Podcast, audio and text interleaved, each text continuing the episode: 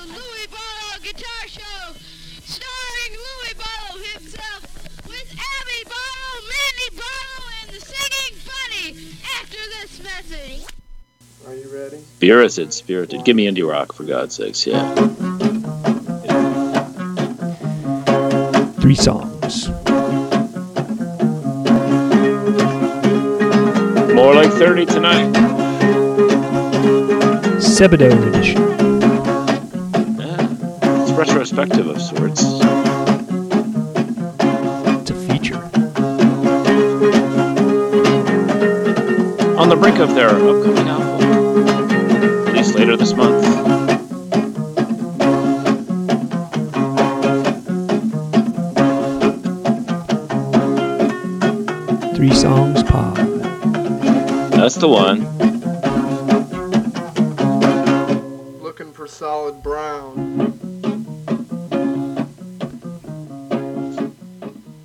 Bob Nastanovich, it's episode 89, May 9th, 2019. Sebadoh edition. Sebadoh. Yeah. Where to time. start with Sebadoh? Uh, so I'm going to just take a minute to talk about why I feel like Sebadoh. I mean, this is Three Songs Podcast. I'm Mike Hogan, you're Bob Nastanovich. What we do is we each bring three songs and we of bands that we think the other hasn't heard, and then we talk about them. But here, we're doing something different. We're bringing more than three. Ghost is fired up. Ghost is excited about Sebadoh. Yeah, you know, Mike, there's a mountain lion roaming the neighborhood. I'm not I'm not kidding about that. Yeah. Do you need? Do we And, want like, to you know, stop this? No, no, we're on Ghost Watch though. Like, Okay. you know, he basically he's like a giant Oreo cookie to a mountain lion. Well, of course. And I'm not kidding. There is there is a mountain lion who's been spotted like a mile away from here. We have, uh, So- we, you know, If I break up the podcast, is to like throw myself over a wild animal attacking the dog, Okay. and that will be on the show. Let's hope it doesn't happen. well, there's a lot going on tonight. But anyway, Sebadoh. Yeah, Sebadoh is a band. I think, you know, we've done this a few times. We did this with the Minutemen. We did this with Chris Knox. Uh, I think Sebadoh is important enough, at least in my musical pavement. We did journey. with pavement. We did, of course, we did it with Pavement. Um, you know, put Pavement Silver Jews, and to an extent. to an extent with Silver Jews. Yeah, um, you know, Sebadoh is a band uh, in my musical, uh, I guess, journey. Um, they're as important to me as those other as those other bands, and I felt like they were deserving of a larger feature, and uh, I think you you agreed, and so we're we're gonna th- we're gonna throw probably about ten to fifteen songs at you guys, and they're short, but um, we're gonna you know talk about why. And for me, what changed for me with Sebadoh is there's always been artists that have recorded in in their home. You know, you get four track four track recordings uh, go back to the 50s. Uh, but what was different for me, just like I guess they're as important to me in 80s music as rap is in a way because the analogy I'll use is uh, two turntables and a microphone that's when you realize DJs could be a band like like Chuck D says two guys and a four track that's when you realized two guys could be a band with Sebadoh and it wasn't we're just going to lay this down and wait until we go into the studio and then do it for real. It was like this was the art in and of itself. And in some cases, it was beautiful songs. In some cases, it was completely weird. In other cases, it was the same, those two things within the same minute and a half. And Oh, there's definitely a lot of punk, definitely a lot of folk, Oh. definitely a lot of biting sarcasm, definitely a lot of humor, definitely a lot of like uh, painful heartbreak. and honesty for me that that was the that was the surprising thing was the honesty of a lot of the lyrics i wasn't hearing things like i might be homosexual in any other bands from the 80s i wasn't hearing things about like Well, 80s, but they really are a 90s band, but then they still exist today. I mean, they, That- that's they, true. You know, keep in That's mind, true. one thing we really do have to talk about here, real quick, is that Sebadoh, you know, in a lot of ways, you know, despite the incredible contributions of co-founding member Eric Gaffney, and of course Jason Lowenstein, who's been in the band forever. Right. You know, not to mention Bob Fay, Mhm. Bob D'Amico, Russ Pollard. Um, everybody's made a contribution. Everybody's a songwriter. Okay, in the band. Okay, but you know, Lou Barlow, it really is. You know, he's like he's for incredibly prolific songwriter, like like Sure. relentless songwriter. As is Jake. Right. Um, these are guys that are always like their idea. I mean, I, I don't know Lou as well. I live with Jason. Like he'd rather be in his room making up songs, and I, I, I, still think to this day, I'm pretty sure to this day, you know, um, you know, instead of watching TV, he's like making songs with a four track in his bedroom. That's what he does, and like you know, Right. and that's the Sebadoh spirit is like constantly making songs and and Lou, of course, you know, famously, he's only a year older than me. Okay, mm-hmm. and Lou was a big part of, you know, my life in the mid '80s because of Dinosaur. He was in Dinosaur Junior. And before that, he, He was and in Murph deep, and- deep wound. You know. He, Yeah, I mean, like when I'm talking, it's like a kid. Like Right. you know, he's a kid. Like he was a kid. Total. I think he was like 16, 17 when like the first Dinosaur Junior record got made. Yep. Repulsion and all that, and like his relationship with Jay Mascis was a, obviously a very complicated and difficult one. You know, although I think they're they're doing pretty well now, as far as I know. Right. Um, uh, and you know, Dinosaur ended, you know, because of it, or Right. at least Yeah. his, at least In at least first time. Lou's participation in it. Yeah. And, like Lou really was like Murph's a great drummer and a great guy, but like Lou um, was definitely like the clear number two and like a very powerful three three piece band that made some fantastic records. I mean, Dinosaur, Absolutely. Dinosaur, and Dinosaur Junior, amazing, amazing records. The early days with Lou, I mean, you're living all over me. You know, Bug. Right. mean, those the first album, they're incredible. And then like, so now like you know, Lou's essentially I think been kicked out of the band, and he's you know this this this is all this is very this is like his western this is the folk music of western mass. I mean, this is like. It, you know, this is Western Mass. Yeah. Okay, like to me, like you know, the Well, and I've spent some time there, and um, but anyways, let's play some music. let's play some music. So, th- what I wanted to say was, you know, Lou started in Deep Wound with Jay Mascis, total hardcore band. Yeah. Uh, absolute Total, hard, yeah. hardcore, you know, punk rock. And then Teenage punk rock band, just Yeah. a classic teenage Yeah. punk, a good one. Very- Just classic teenage punk rock band. very fast, hardcore. But then he moves to Dinosaur, which is you know pretty still pretty noisy, but a little bit more traditional rock. And then on "You're Living All Over Me," it's the first hint of the tape. You know that song "Poledo" was kind of the first hint. But, yeah, But Lou, I think, always it was always it was all hardcore to him. It was still hardcore, and and that's why I love this. The first song I'm going to play is True Hardcore, because because this is this is almost Lou's manifesto in a way. Uh, hardcore is for him is not the speed of the song, but it's about the spirit of the song. And uh, and notice that at the end he gets a little dig in. I think this is a dig at uh, at, Jay, but um, Oh, Yeah. real quick, real quick. Yeah. Okay, and I'm gonna, I'm gonna, we can double bubble it because Sure. I'm gonna, I'm gonna, I'm gonna play one off the same record, "The Freed Man." I Right. love me. Okay. So you can double bubble these two songs, and then we'll, then we'll talk about this real quick. But "The Freed Man," I always assumed that it was like, you know, the title basically meant I'm free from from dinosaur yeah, or like you know now I've been cut loose or I'm, I'm the freed man. Like when I when I bought the record in 1989, that's what I thought, you know. But like what I realized today when I was doing more research on it is Lou and his buddy Eric Gaffney just messing around writing songs all the time to entertain themselves. Living in Western Mass, they were living in something called the Freedman Complex Complex Apartments, which was at Smith College in, the, in a, with their girlfriends. They're not even supposed to be in there. It's Right. a woman. It's a woman's dormitory at Smith College, and they're you know I guess kind of hiding out and living with their girlfriends.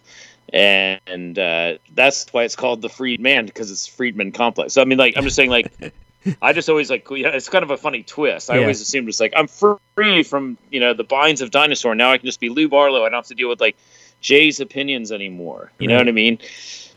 Right. That's what I, you know, that that was my take on it. Is like at the time only ever seeing like dinosaur a half dozen times and like you know traveling six hours to see him from Charlottesville to New York and stuff like that. But I was like, you know, now we have like a whole new thing, and like Lou's back, and Lou's got his own thing now. Let's hope it's good. And like, here we go. It was good. So you Yeah. play. Let's play some. Let's play Yeah. some songs off the Freedman. True hardcore into Bob's pick. I love me. This Yeah. is a complete ripoff of every other song I've ever done. True hardcore is hard to find. Takes the peaceful, selfish kind to realize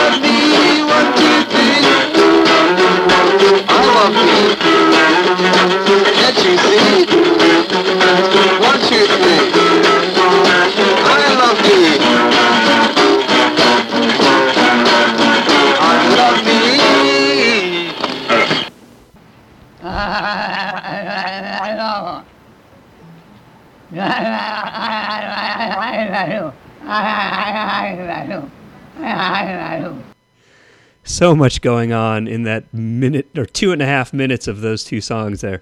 Uh, but like, I think that those two songs together, what is that? Uh, 250 seconds of Sebadoh kind of encapsulates exactly what I think of them as a band. And I think back then, even though it was just the two of them, and even though it was just Eric and and Lou, and mo- mostly Lou's songs, I think that was very much a, a, a band. And you'd have these beautiful, beautiful passages like that bridge in True Hardcore is just exquisite. And then right after it, there's this like squeal. It's like it's it's the the track is is taken down by this squeal of feedback or something that they just leave in. Uh, it, it's the beauty and the noise, and it's all together, and it's it's all intentional, even the mistakes. Uh, and that's one of the things that I think really drew me to Sebadoh back then. And then they follow it up later on the album with a song like "I Love Me." It's just something so silly and something so straightforward and noisy, uh, but it all fits. It all works. It's like part of the ethos that is early Sebadoh. Yeah, when I'm like, I, I don't- think the mistakes um, were intentional. I think the mistakes were lucky accidents, and I think Well, sure, sure, but it was. My point is, But and I think also like It's it part of the song. like very int- yeah, totally. Well, no, it makes the song great. right? like, they don't go back and like, oh, we have to fix that next time without it. It's nah, like, there's no fixing in Yeah. music like that. Yeah. I think one of the reasons why the songs like, um, because especially like "I Love Me," I think like you know that would have obviously been kind of like a pop punk song if it was recorded like in like a just a 16 track studio or something. But Mm-hmm. I'm, I'm thinking like that whole album, like maybe because they're recording it like surreptitiously in a in a dorm room, that they had to be like really quiet and conscious of how loud they were, Mhm. and maybe that kind of like helped the music be like distinct. You know, like Yeah. I mean, like for sure. Looking back on things like i mean you know, keep in mind it's like you know whatever two dudes like playing music but anyways where are we gonna go next Oh boy, we could go. We could go any number of places. I think. I think maybe we'll go. Um, we'll go to the asshole EP because one of my favorite things from Sebadoh was I think one of their earliest seven inches. You know, they released um, Weed Forestin as a tape in '87, and didn't didn't get vinyl until after the Freedman came out. yeah But uh, the asshole EP, that was one of the first things I bought, and I just I just loved the feel of it, and um, I'm not sure which one I'm going to play. I think maybe I'll play "Hung Up" because partly because it does kind of nod back to Dinosaur. It nods back to Jay. It nods back to that song "Why." Was "Why" on Bug. yeah why don't you like me Yeah, where where it's just like screaming noise going. that's why? pure lou that's Why don't you like me? But this is his, this is his um, Sebadoh version, where where he kind of does the nod back at the end of this song, uh, and I just love the build. I love the the layers, even on a four track, even um, just two guys. Um, you can tell that they were doing some stuff to make it more than just um, let, let's put down what we're recording in real time. The- the- you know, I, there's there's some subtlety to the recording that that I just loved. Uh, so here you go, hung up from from the Asshole EP, 1990. Use power as you will. Take me in or leave me be. Anything you need. No, I never had a clue. I never dared to bother you. Never cared to know. I won't wait for justice.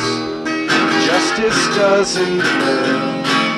I don't expect respect. I know too hung up to give.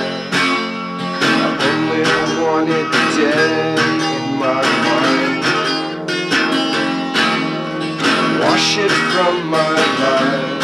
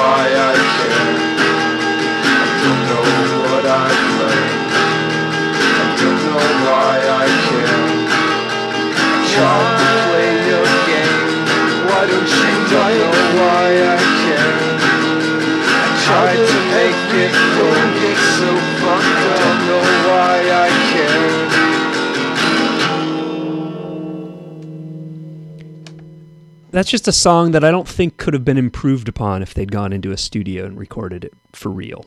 Well, I think that's the case with a lot of songs by a lot of bands. I think there's a lot of bands in the history of rock and roll, certainly in the last 25 years, that if they'd kind of done things very simply and basically, then things would be a lot better. Absolutely. I mean, how many like how many great bands have you seen live in your life? And then you, I mean, we've talked Right. about that many times. Right. Like, just like you know, right. they Well- worry so much about getting it right, like the aesthetic. The aesthetic is like getting the point of the song across, you know. Like, and Lou's always been one for like uh, manifestos. Um, we're not going to play. I don't think on this show we're going to play the the classic song "Give Me Indie Rock," which is, you know, essentially like this like very like proud, you know, like, you know, it's just like a love song about like a genre essentially. You know, it's like one of the like, you know, we can we can But, talk uh, about we can talk about that because I, I- while I don't disagree, I think at the time I kind of considered that song somewhat sarcastic too.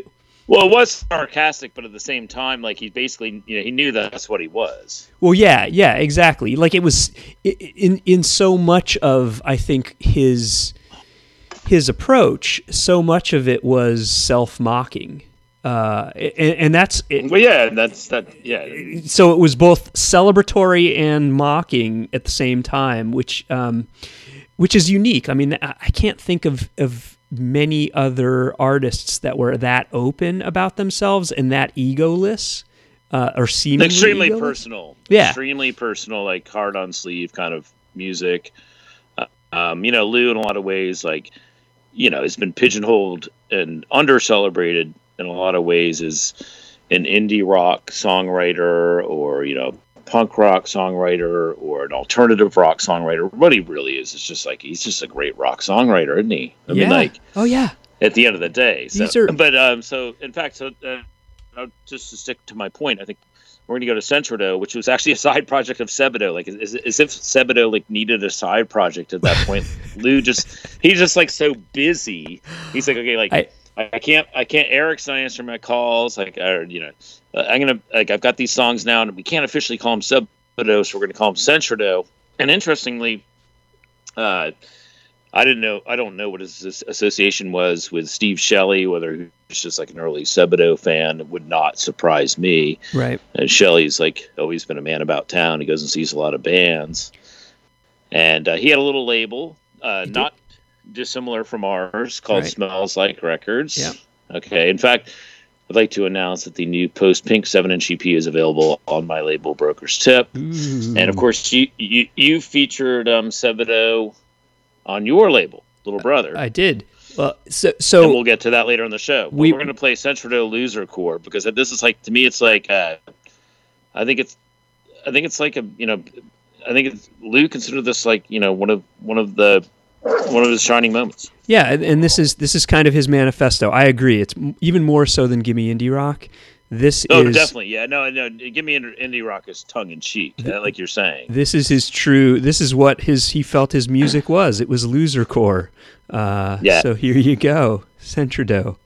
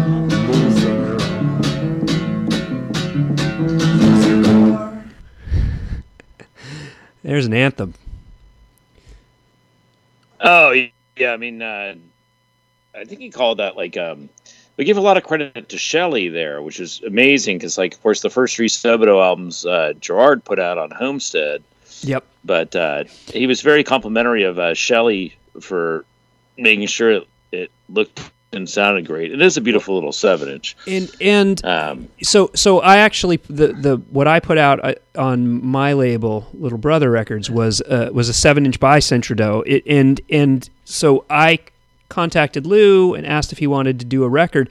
And I was unclear as to what the difference between Sebadoh and Sentridoh was. And he kind of cleared it up for me. Sebadoh was him was was the band. Sebadoh was him and Eric and then later uh, Jason joined, and then later Eric left, and Bob Fay joined. So that was the band. Sentridoh was just Lou solo, and he later, I think, went was fine going by Lou Barlow, but I think at the time he was still a little too I don't know if it was shy or awkward or just didn't feel right going you know it was like Joni Mitchell is goes by her name James Taylor Neil Young like uh, he kind of felt like he had to have this facade of it being a band. And so the Sentridoh stuff well, is, I mean, like I is- think that I've experienced that with like you know my best, you know, two songwriting friends, and like Right. only right now, like Right. is Stephen Malkmus playing shows called Stephen Malkmus because Right. he's doing like the solo thing. Exactly so so that was even like a that was essentially just Lou solo SM. So yeah yeah, no, yeah. So why don't you play one of those because it's the same era? Or what what what year did you put out your Sentridoh seven inch? Uh, I put it out in '93, um, so came a little bit later. Um, Okay, so we'll get we'll get to that we'll, later on. We'll, we'll get to that. Let's go. Um, Yeah, well, go ahead. do you want to play the next one? Um, well, why don't you? Um, Okay, I'll go to Sebadoh three. okay, that's where I was going to go uh, too. So we'll we'll we'll maybe double it Yeah, I mean, how many songs are on this thing? a lot. And and yeah, that's the we've- thing about the you know Sebadoh. Like, there's a lot of music to di- digest. Like, they threw, um, you know, it's interesting. A lot of the bands they they've been compared to, including you know the band I was in, Pavement. Like, I, mean, I don't know how many Pavement songs we made that were officially recorded, but like, they've got like five times as many. They threw, they threw so many darts at the board, but it's not. That's not even how they did it. They're just like relentlessly prolific. Like, uh, right.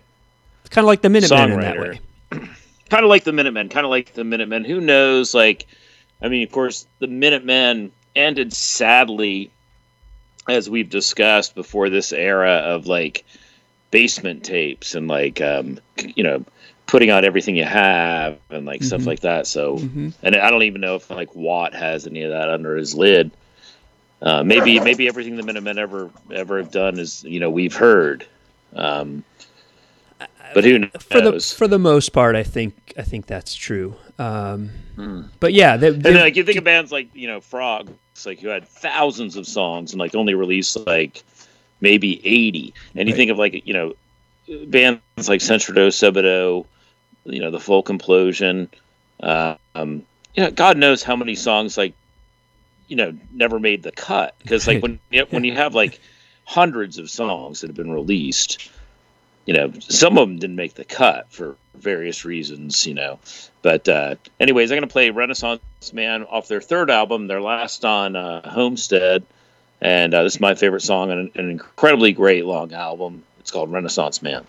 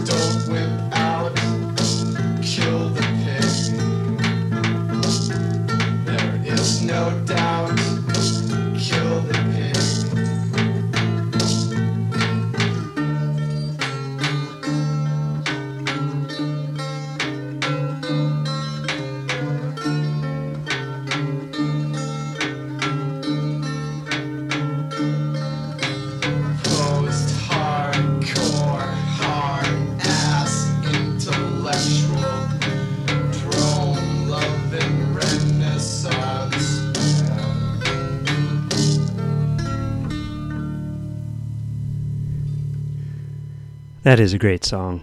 Uh, it's a lot of insults. It, it, really, really is. I'm going to follow it straight up with another song from that same record. This is an Eric one. Then we'll talk about them both. This is Violet Execution. Cool.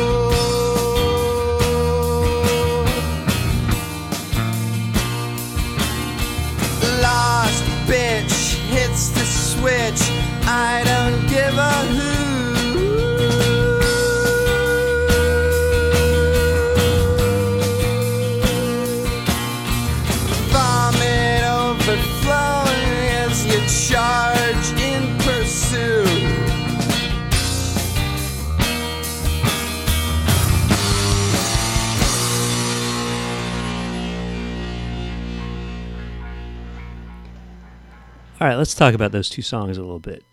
Well, I can tell for one thing that they definitely moved into a studio.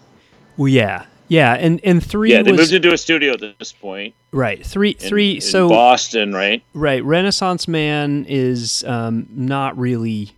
So it's kind of more of the four track feel, and there's still definitely some four track songs on three, but then there were certainly some band, full band studio songs. We played one of them on a early pod. I think on episode nine we played Freed Pig. Yeah, great But- song. but yeah, this was where they started kind of transitioning into more than just two guys in a four track. Um, yeah, well, I think they, I think they, I think they made like 30, 30, so, 30 songs in a studio for about a thousand bucks. So I think it was, I think they were well prepared. I think they, I think they knew the songs. They went in there, they had a certain amount of time, and they banged out thirty songs. Seven oh three. Fort Apache, right? Yeah, yeah, that's the one. Yeah, Yeah. and, Um, and um, but talk about Renaissance Man for a minute, and then I'll talk about why I played Violet Execution. what not much to say about Renaissance Man. You heard it. I just, I just love the song. Yeah, yeah. I mean, I just uh, the imagery, you know, don't give up, kill the pig. like, Yeah, like like it's um you know a lot of Lou's lyrics tend to be very sweet and sentimental and that one um kind of a little less so uh extremely less so yeah. Um, well, he would have pulled like uh, he would have played on the uh, back porch here last summer. right The solo show like fifty or sixty Des Moiners. that's right I don't know if that's what they call them, but like, um, he just, you know, he played for like an hour and fifteen minutes very quietly on the on the back porch here, and and um, it was a tremendous experience. But I, I couldn't really hear it; it was very quiet. I'm deaf, and I was like making sure, like you know, to deal with like the I was a doorman or whatever, yeah and uh, but I always I always kind of preferred um, his like harsher, you know, biting biting side right and I'm still, I'm still, he's still, I'm sure it's still in him. Uh, but he was very sweet and sentimental that night. So it's like, you know, and he's very good at that. Right. So, Right. Right. Well, and and Violent Execution, I think, is just a, a really good representation of what Eric did really well, which is he would write some really, really beautiful songs. I mean, that song is is a is a really nice song. At the same time, the imagery is pretty odd and weird, and even in the middle of it, he kind of you know, even though it's a it's a pretty straightforward and relatively catchy song, he does this thing with his voice where he almost gets like Cookie Monster, you know, hardcore, and then comes back to uh, just the normal rhythm of the of the music. Um, but there are some lines in that song that I think just strangely I find popping into my head, particularly the last like couplet. Lost Yeah. bitch hit the switch. I don't give a hoot. And um, yeah. and then Actually, it's kind of like a, like a bit of like a kind of um, whimsical, like a southern feel to it. totally, totally. And then Yeah. and then the last line of the song, like vomit overflowing as I charge in pursuit. You know, it's like Yeah. Yeah. It's, you know, one of the out. like this. But Eric, like I, you know, I knew Eric briefly. I played a, a couple shows with him in Germany in '92, and um, I always had a good time with him. But he's he's a man of few words, you know, and he's a, a man of uh, with a tremendous uh, facial expressions. He's he's a good listener, but uh, he's one of those people you don't really think he's actually listening to anything you're saying, or it's just taking in bits. Like he was more interested in like uh, girls Yeah. So like compared to all the rest of us like uh you know because we were on tour with sonic youth it was pavement uh or sonic youth pavement Sebadoh. and um what a, what a was- triple bill it's fun being was. back there Yeah. um it was a challenger but uh eric was terrific to to be around because he was i think he was the only person on the tour that like you know we're in germany and he was like you know kind of prioritizing like um you know the fact that he was single and and he wanted to like talk to girls. He didn't want to talk to any of us losers. Well, it's funny. I never met. I I, I met Lou um, a couple times. You know, obviously put out that one single. Uh, never met Eric. To me, Eric was always the mystery man. Um, oh, totally. I mean, you got you completely got him right. Like he's like, um, who knows what he was thinking? Uh, all all I can really tell you from like you know the brief experiences I had around him is that is is that, that that's the way he wanted to present himself. You know, Well, yeah, he he just you Yeah. know he he was he's a far out dude. both in his That's music. You know, because the music, Yeah, his like, music very much so. And is- then we're I think we'll get into the era in which he kind of like kind of left the band. right? It's it's kind of Um, obtuse, and and then yeah, at the, at the kind of at the peak, or or as they were climbing to what could have been, you know, an early '90s post Nirvana, um, you know, success, he just took off. You know, he dropped out, uh, and so that was always intriguing. Um, Well, it's just like you know, uh, who knows why? you right, know, like right. I mean, Totally. I'm, I'm I'm not going to get down to pins and needles about about it because I don't really know the true story. But on that album, Jason Loewenstein joined the band Sebadoh Three, Right. and I think you you can definitely hear his bass on on the last track he played. And um, you know, then he became like a, a huge part of the band. He almost like uh, certainly filled Eric's shoes, Mhm. and uh, he also contributed with some great songs. And I'm going to play one. Okay. Uh, then I guess we're gonna uh, we're gonna move on to Sub Pop Records. I think they made three or four records on Sub Pop, and uh, this is off of uh, Bubble and Scrape, and it's uh, this is uh, one of Jason's earliest Sebadoh songs. It's called Sister.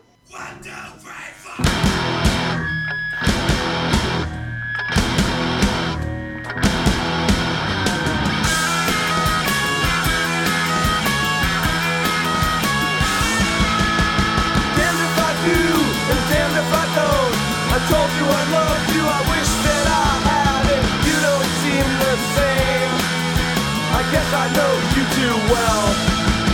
I knew I was falling, but I didn't know how low I fell. Sister, oh sister, who told you these lies? I haven't got time to teach you what it could be like to pull you from this child.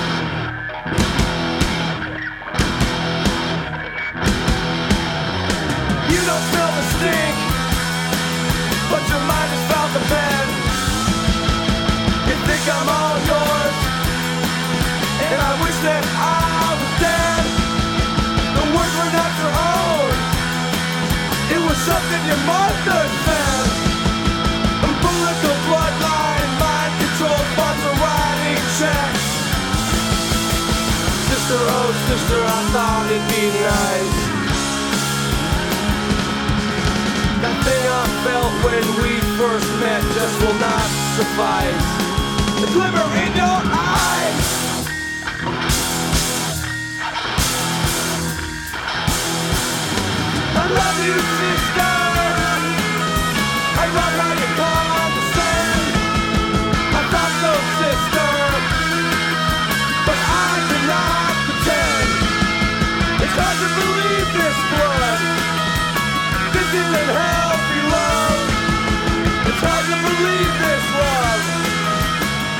isn't healthy blood. Sister, oh sister, I thought you're so wise. Judgmental vision covering from the blindest eye. A logic you defy.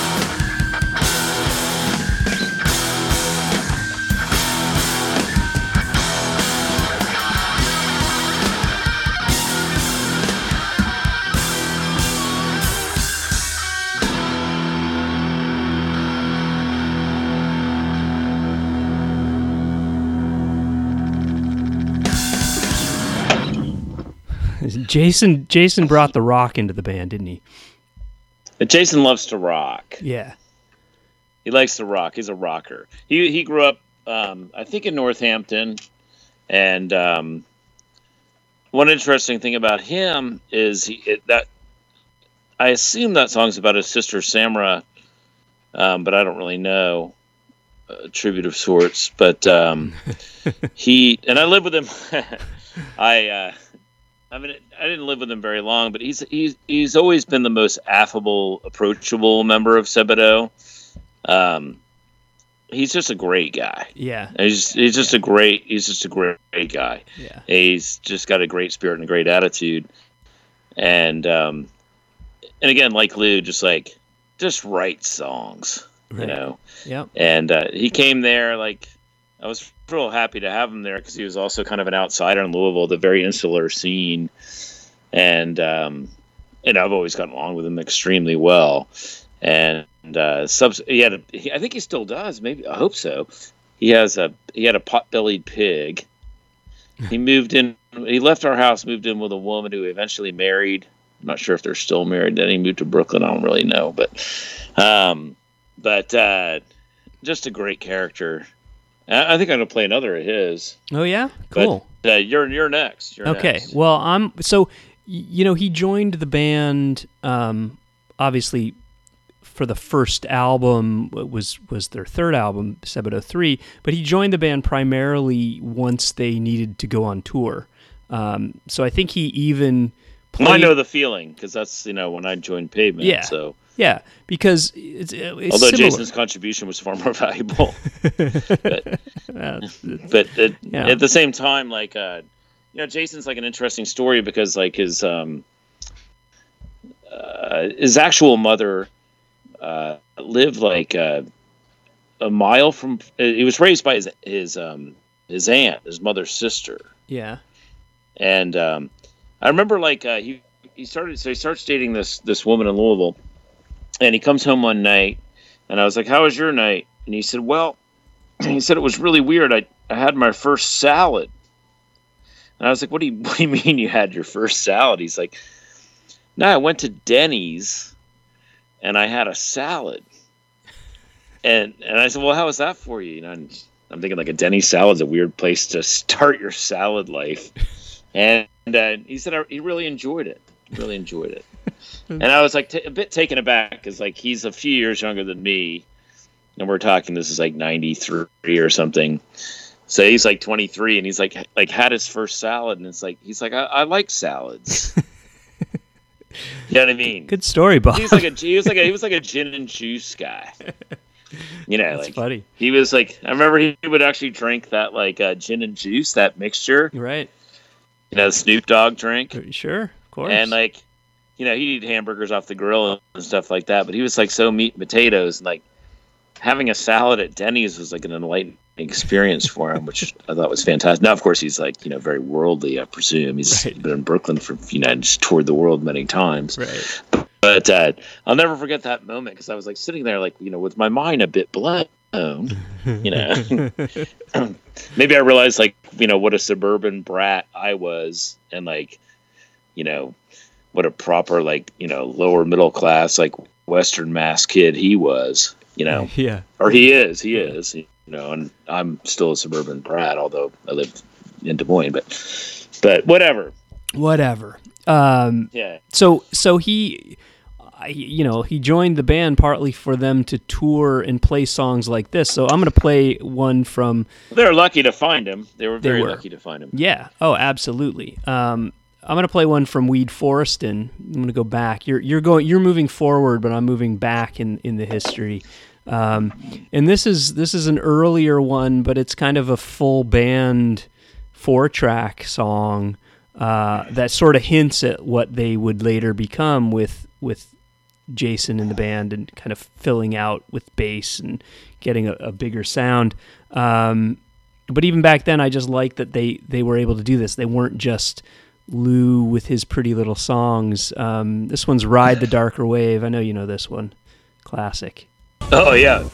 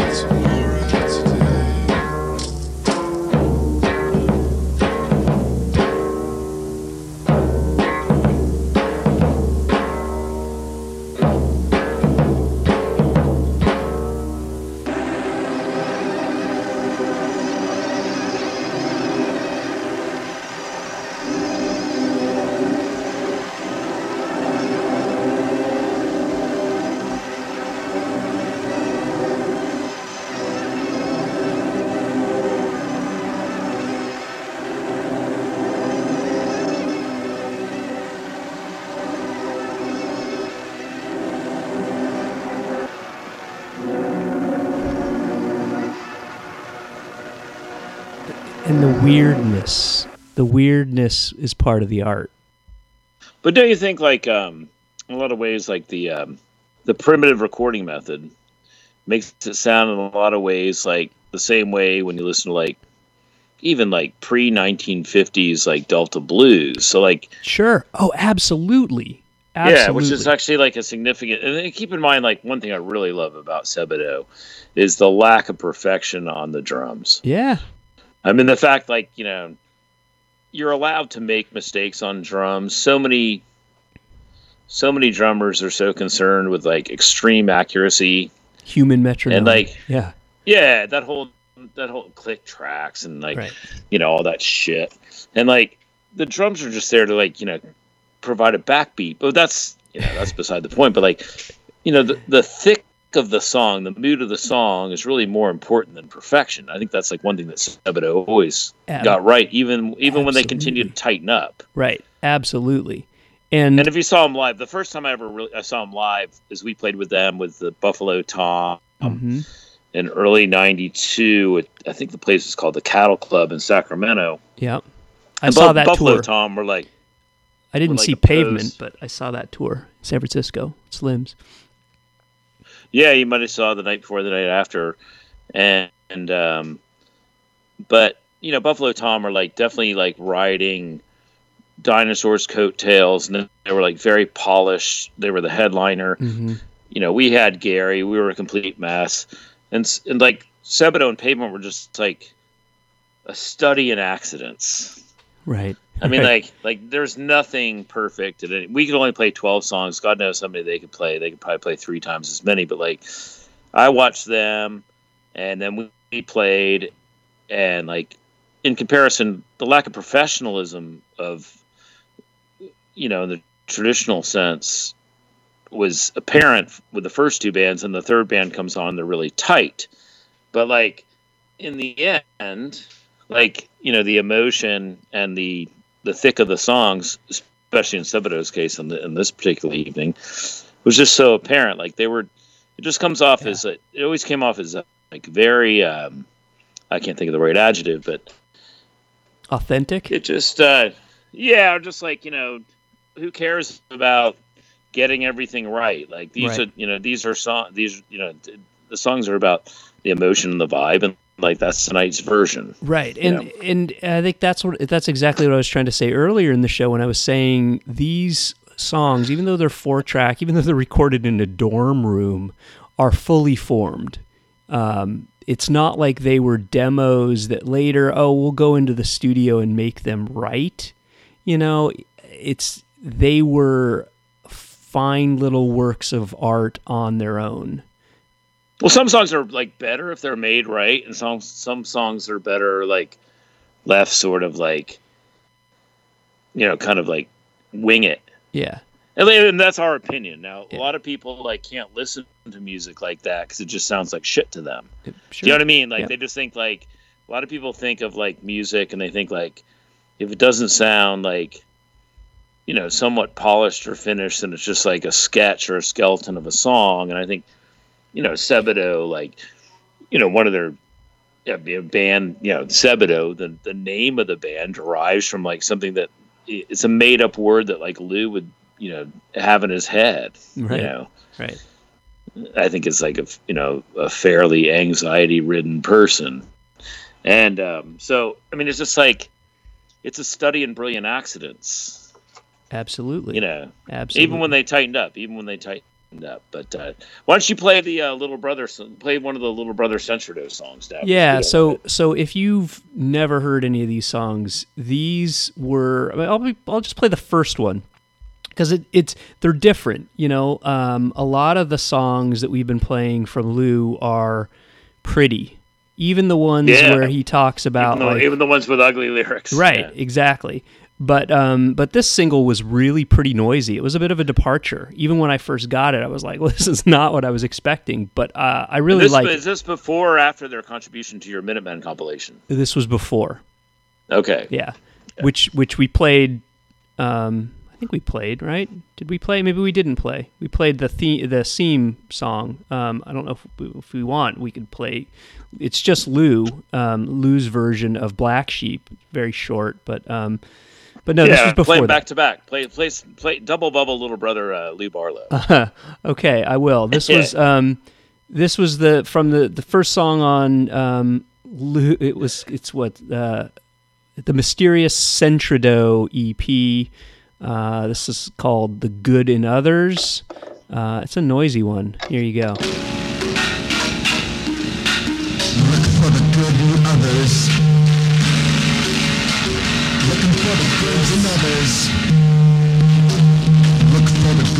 Others. Looking for the good in others.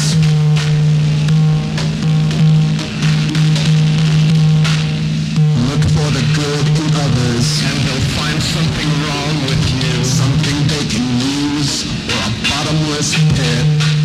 Find your strength and kindness, and we'll find weakness in you.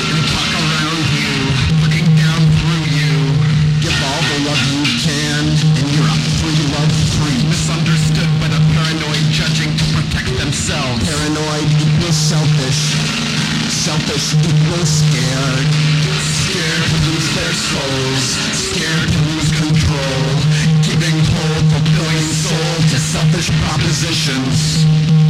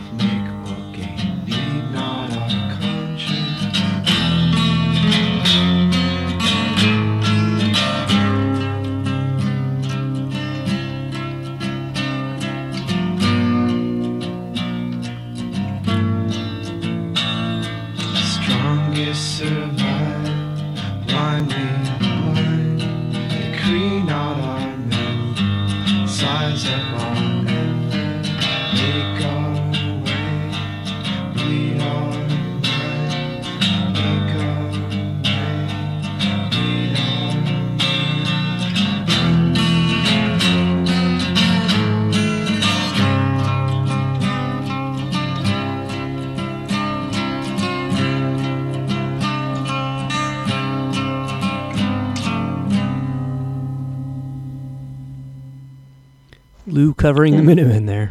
That was a cool take. Yeah, yeah. Uh, like like only Lou can really. right. Right. And you know that other song, "Good and Others." It's um, it's kind of confrontational. Yeah, that's a good. One. Oh, I like that. well, you should always look for the good in others. Yeah, yeah, but But what he's other bits. saying is, he's Yeah, looking- despite the other bits. he's flipping it on its head, right? Sounds like a guy on the verge of a bit of a nervous breakdown, but like you know, A little bit, a little bit. maybe not. Maybe like uh, you know, that's the thing is like you know, maybe like you know, having thoughts like that and like making a song makes you feel better. Exactly. I'm not a songwriter. I always, I always saw some of this stuff, some of this extremely con- uh, con- confessional. That's the word I'm looking for. Confessional stuff from Lou in particular, uh, and there are some other artists like this too. But like, it's it's almost music is therapy in some ways. Like this is him processing some of the angst and bitterness and and putting it out in a positive way instead of having it manifest itself in a much more negative way. Oh, I think very much. I think that's like uh, I don't know if that's completely accurate, but like that's what like you know two fans would like to think. That's what I'm got. It's the best I Yeah. got, so I'm going with it. Uh, yeah, yeah. We're, we're, we're trying to psychoanalyze the guy, right, like, right. uh, We're just like, and I'd be we're just- I'd be remiss to not mention like uh, one key character uh, throughout the whole Sebadoh experience, or a huge chunk of it, uh, was a guy named Mike Flood, who was their roadie Yep. Yep. and a fan, just a fantastic character, a real wild man, Yeah. and like uh, they, he was like actually kind of provided like a focal point of concern as far as I could tell. He was just like a real fun lover and a really emotional guy, and he was always around. So when you when you dealt with Sebadoh, you dealt with Flood, Mike Flood, Right. and then of course uh, their tour manager for many tours during the during the '90s years was a dear friend of mine, Deb Pastor, who tour managed Pavement as well, and she was in the thick of it too. So it's like, you know, she'd be banding about with a bunch of dudes, you know, whether it be Sebadoh or Pavement, and like she was so good, such a good tour manager. So, I mean, you know, so they're on tour with like people like Flood and Pastor. I'm assuming they're all right. Well, speaking of You know. Flood, do we want to play the song from Bubble and Scrape? It's a Jason song, right? It's kind of his tribute to, to, to Flood. Yeah, yeah. I mean, Flood, like, I remember Flood one time was staying in my house and he went to do dishes. There weren't that many dishes. We didn't have a dishwasher. And I think he was kind of hammered, or I'm sure he was. And, like, somehow he, like, severely cut his hand on a glass. Uh-oh. I remember, like, I mean, it was bad. It was a bad cut. But that was, like, classic Flood. He just, like, he kind of didn't even care and it wasn't even really talked about the next day. It was like, it was just, like, fine, like, just, like, move on with it kind of guy. Like, All I hope right. he's all right. I'd like to see him. He's just a great character. Yeah, I think I met him once or twice, and, I kind of got the same feeling. Like him and Jason, Yeah. they were they were the ones that um, you know they were immediately your friends, and um, Oh, Merry Pranksters, just Yeah. so forward. Like they were there, like easy to deal with. Have have a good time. This is rock and roll, boys. Come on. yeah, here You you know. go. So this is Flood. This is the song about him from Bubble and Scrape. Here you go. It's short. Yeah. Enjoy it. A captain's out for 40 ounce. The boring cat comes out to pounce. I'm Captain Toy out of control. The night cat glows within my soul. Yeah, alright. Gonna ride with the flood tonight. Yeah, alright. I'm gonna ride with the flood tonight. The girls, the bars. We're smoking joints in the car. A hundred miles an hour through the meadows. I'm stuck, jumping drunk to the get-go. Yeah, alright.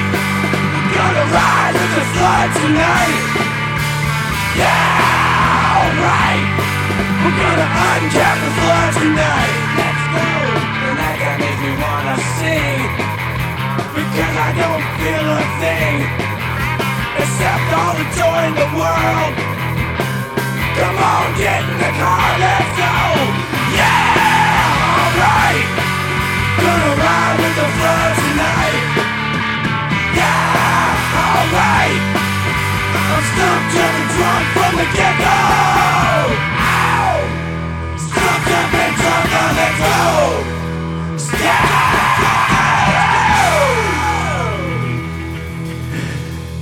Uh, it's a party song right there. Right? I think I think That's Mike Mike was a partier. I think.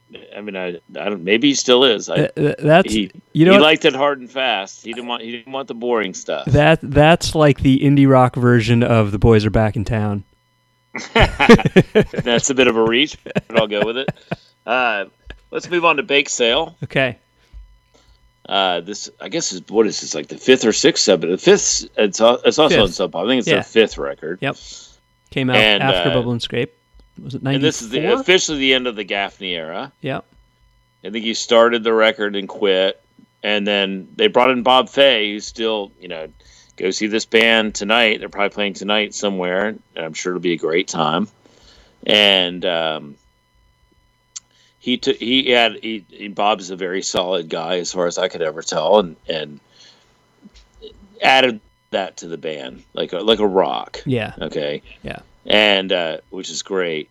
And I'm gonna play another Jake song off of Bake Sale, their fifth album, released on Sub Pop Records. Also, Tara Jane O'Neill plays on this this album as well. Yeah. And yeah, Tara's an interesting um, part of the Sebadoh story because Jason moved to Louisville uh, because he he was in a relationship with with Tara that you know eventually didn't work out, and uh, and she of course had a, you know she's a tremendous musician herself, but she makes a valuable contribution. To I don't know if she's on this song, but she drums on a few a few songs. She's like a great bass player. She was in Rodan. Right. Of course. Yeah. Yeah, Um, yeah, And she later moved to Portland, I think. yeah. No, she's still there. Yeah. and uh, she's probably you know she plays solo. I'm not sure exactly you know what she's doing, but she's she's active and a great musician herself and a great kid. I, I say kid, but now she's probably about 44. Like to Yeah. me, they're kids. Like right. you know. Yeah. But uh, anyways, this is uh, not a friend. It's a Jason Loewenstein song off of Bake Sale. Isn't that isn't this a I thought this was a Lou song. We'll play it and then we'll talk. I think it's a Lou one, Okay. but it's a good one regardless.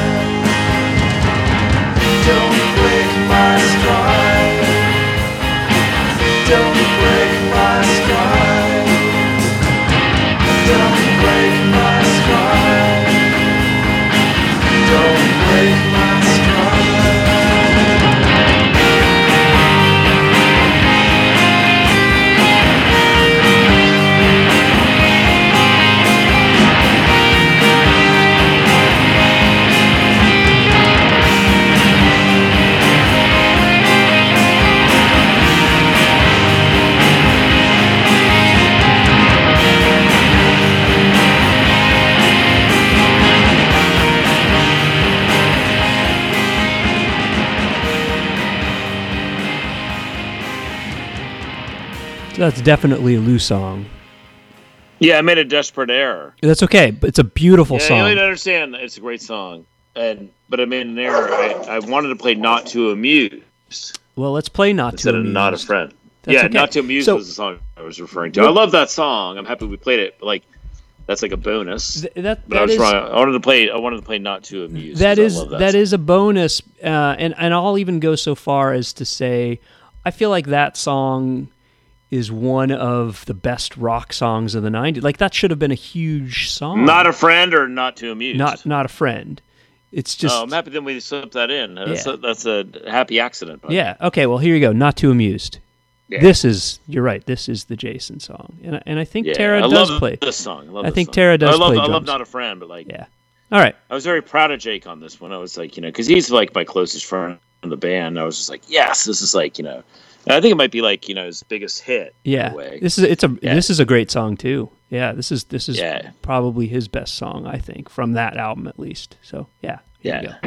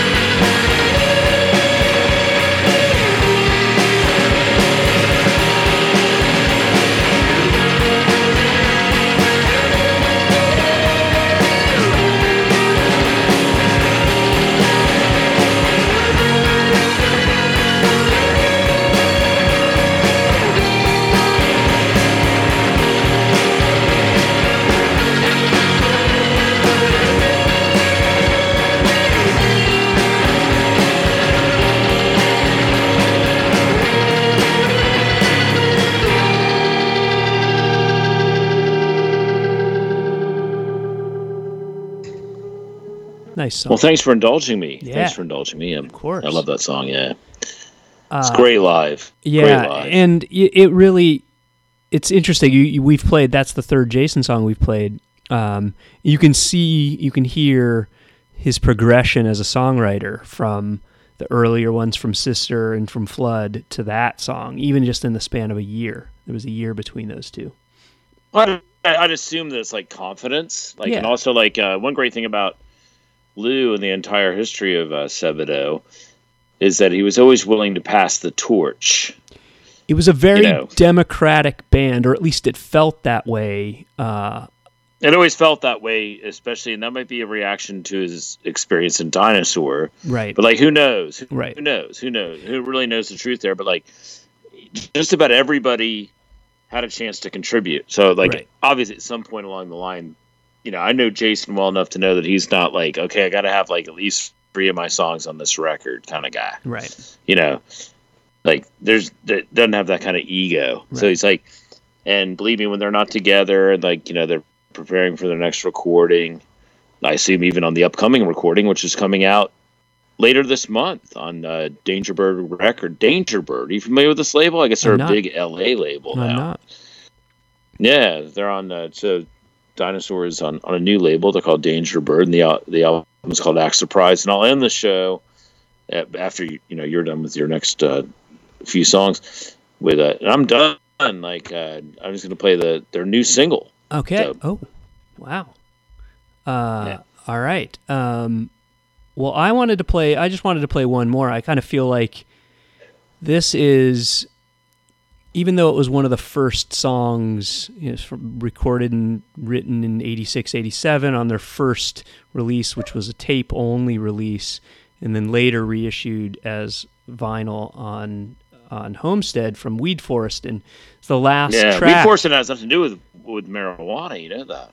It, uh, it doesn't. Oh, No, I think we always sort of assume that like uh, both Dinosaur and Sebadoh were like um, had a lot of songs about weed, right. but even like Weed Forestin's like not about weed. No. Oh, interesting. Apparently not. You know. Okay, I didn't know that. Uh, I kind News of, to use. News to use. um, but this is, uh, you know, I mean, I think this is almost like, at least early on, I always thought of this as Lou's masterpiece from a songwriting standpoint. Um, Whoa, and that's you know keep in mind we haven't played any of the the big hits tonight. Well, uh, this is maybe one of them, and this is Aside for Loser Core, like we Right. you know this is one. Uh, so I also like early on when I first got exposed to them, almost at exactly the same time, I got exposed to Superchunk's EP, uh, "The Freed Seed," where they covered four Sebadoh songs, and to me that was also kind of a revelation. This is this is a a concurrent band covering devoting a whole release to four cover songs of another concurrent band. Uh, I just like it, that stuff doesn't happen. Um, but I love. I don't think there's anything wrong with that. No, no, no, no, no. I think it was it's fantastic. I mean it in a good way. Like that's the sort of Yeah. stuff that like I wish you'd see more of in terms of bands supporting each other. It helped it helped I'd heard a little bit of Sebadoh, but it helped enlighten me. I was I think at the time more of a Superchunk fan. It helped enlighten me to Sebadoh, made me go back and check out um, all of the earlier stuff because I'd only really heard three and maybe the asshole EP. I hadn't heard the early, um, like the the Freed Man or Weed Forest in, until after um, I heard the Freed Seed. Um, but this song, I think, is is maybe you know he's got a lot of them, but this is arguably Lou's finest moment as a songwriter. Um, Whoa. Okay. And- well, that's interesting. Oh, looking forward to looking forward to hearing your choice. well, it's uh, it's brand new love.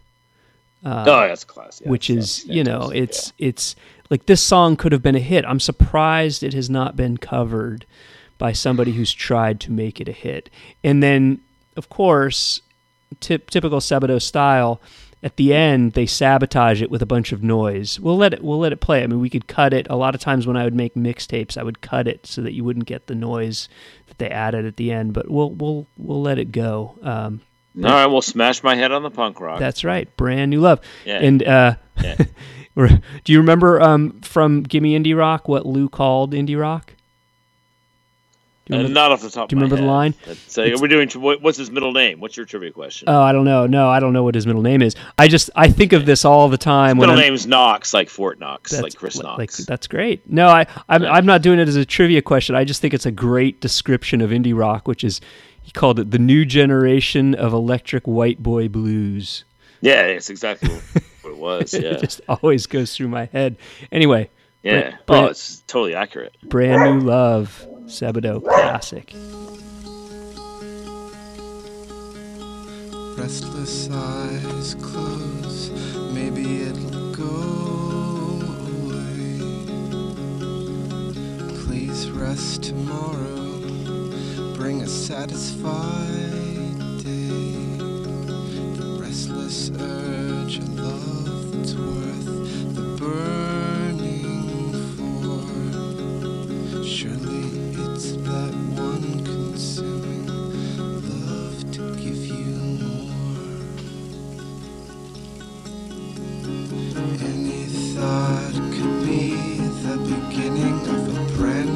tangled web you're spinning. Anyone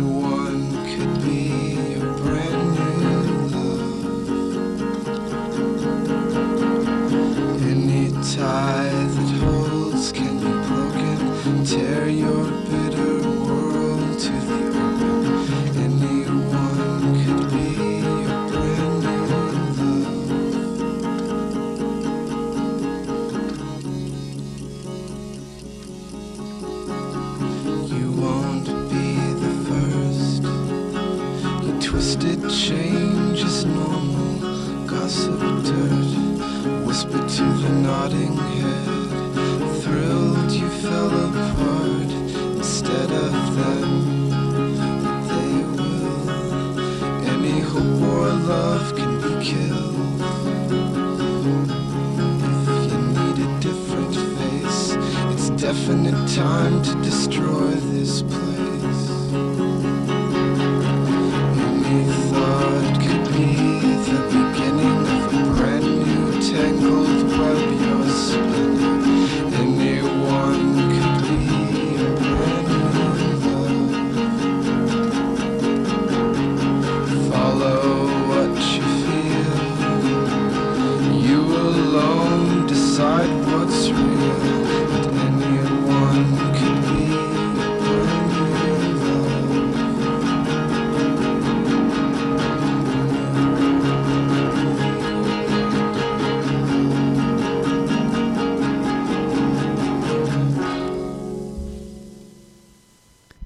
So it ends there, but then it just keeps going.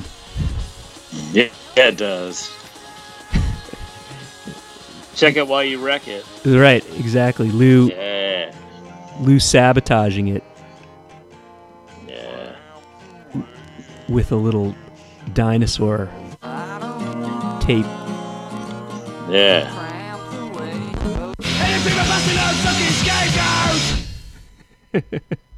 Anything but busting out fucking scapegoat! Yeah. I just love that that song. It starts little deep wound action, a little deep wound right. action at, the end. Yeah, it starts so delicate, such a delicate very little delicate, song, yeah. and then it builds with the layered guitars. It's just a perfect little pop song. Well, And- as every element of his like, uh, as his you know brilliance as a songwriter, really. it know, like, does. it really does. yeah, it was- the amazing lyrics. lyrics, you know, yeah, I mean, you know, it all comes together. And then you know, the guy has hits, you know. But I mean, like, I think you know, one thing we've covered throughout the breadth of the show tonight is, is you know, there's a lot of great songs there, and like, whenever you've made like hundreds of songs, I mean, you could be like picayune about it, and like, I'm sure there's some Sebadoh songs that, you know, might be really valuable to them that you'd skip over, but uh, they're pretty much like uh, pretty much all good. yeah, yeah. I mean, there's there's something of, I, I, and I'll admit, um, I, the later stuff, like the post Eric stuff, uh, you know, I haven't Harmacy. Harmacy. Yeah, you know, I listened to Harmacy a little bit, but but Got after its moments. Got its yeah, moments. It's after a great that, title. I didn't. Yeah, that's true. Um, from the sign where the P had fallen off. Um, Mm-hmm. But um, but yeah, I, I I kind of fell out of touch with them as a band. Um, and and Well, I can tell. I can guarantee you this: yeah. they're always good live. Oh yeah. In fact, one of the best, um, the best live music nights in my life. Sometimes it all comes together, like in a in a city like Louisville. Um, Sun City Girls played like a show. I think it was at the Art Museum. It was a very difficult night. Like, like it's one of those towns where like nothing happens for like a month, and all of a sudden we have Sun City Girls and Sebadoh playing the same night at two different venues. so like you got to like watch Sun City Girls for like an hour, then you got to like run over to this other place in see Sebadoh. And it was just like, how much great music do we get tonight in two Right. different venues? That's awesome. and both bands were brilliant, you know. And uh, I've never seen a bad Sebadoh gig. No. Out of like ten, out of like ten, Yeah. in like you know three or four different countries or whatever, and like uh, it's just I mean and and again like they're on the road. This is a band that like uh, they don't they don't stop. well, and, and I you're mean, gonna uh, you want to end it with a brand new song. I haven't heard this one. Yeah, they they take like their um, they take you know, I mean obviously Lou does Dinosaur now, and like Right. Jason does his stuff, and like, but you know they they put it all in. Like Sebadoh's like incredibly active. Like you know, Yeah. there's no there's no stopping them. There's gaps, you know, like because they're you know hardworking people, and um, I guarantee you this, they're they're definitely writing songs. At least Lou and Jake are. Right. But this is a song called uh, "Raging River." I think it's their new single. It's the first um, hint of like new music off uh, again their album. Act Surprise comes out here in a couple weeks on a label called uh, Danger Bird from Silver Lake, Silver Lake in L.A. I haven't heard This this. is, uh, I'm excited. yeah. Raging River. All right, let's check it out. Sounds like an amusement park ride to me.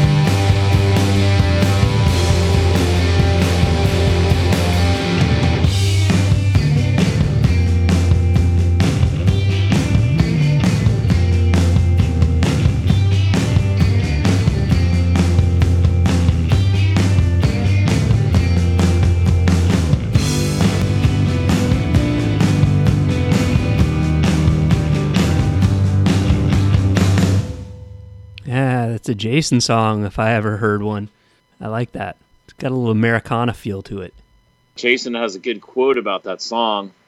Um, I hope it'll spin forward, but That's okay. it's something like uh, hopefully a, a great raging river will, will come through here. I don't know what he means with here, but he says in a statement, Loewenstein said of raging river, wouldn't it be great if a big raging river came through here and washed away all the assholes? So, Keeping it real, and Jason. it's- yeah, assholes. Yeah. Yeah. what a bunch of assholes. Yeah, still hear it. But uh, yeah, so their first album in six years since Wow. Defend Yourself, and uh, if you if you're fortunate enough to be in Pittsburgh on May 22nd, go see Sebadoh. That's the uh, first show on their North American tour, and uh, Okay. I enjoyed that. I did too. Yeah. Uh, Yeah. I'll, I'll- I'm looking forward to hearing the whole album, and um, you know, we we uh, I counted it up. We did 16 songs tonight. There you go. Yeah, that, that's uh, that's ten more than usual, but uh, tip of the cap to Sebadoh for uh, you know providing so many great tunes and great experiences over the Yeah. years. Fantastic band. Thank you, Bob, for um, for bringing these songs, and thanks everybody for listening. I I had fun tonight. Ah, have a great night. Yeah, sleep well. Hopefully Sydney sleeps well. Yeah, for sure. All right, all right, my friend. Thanks. Do it again soon.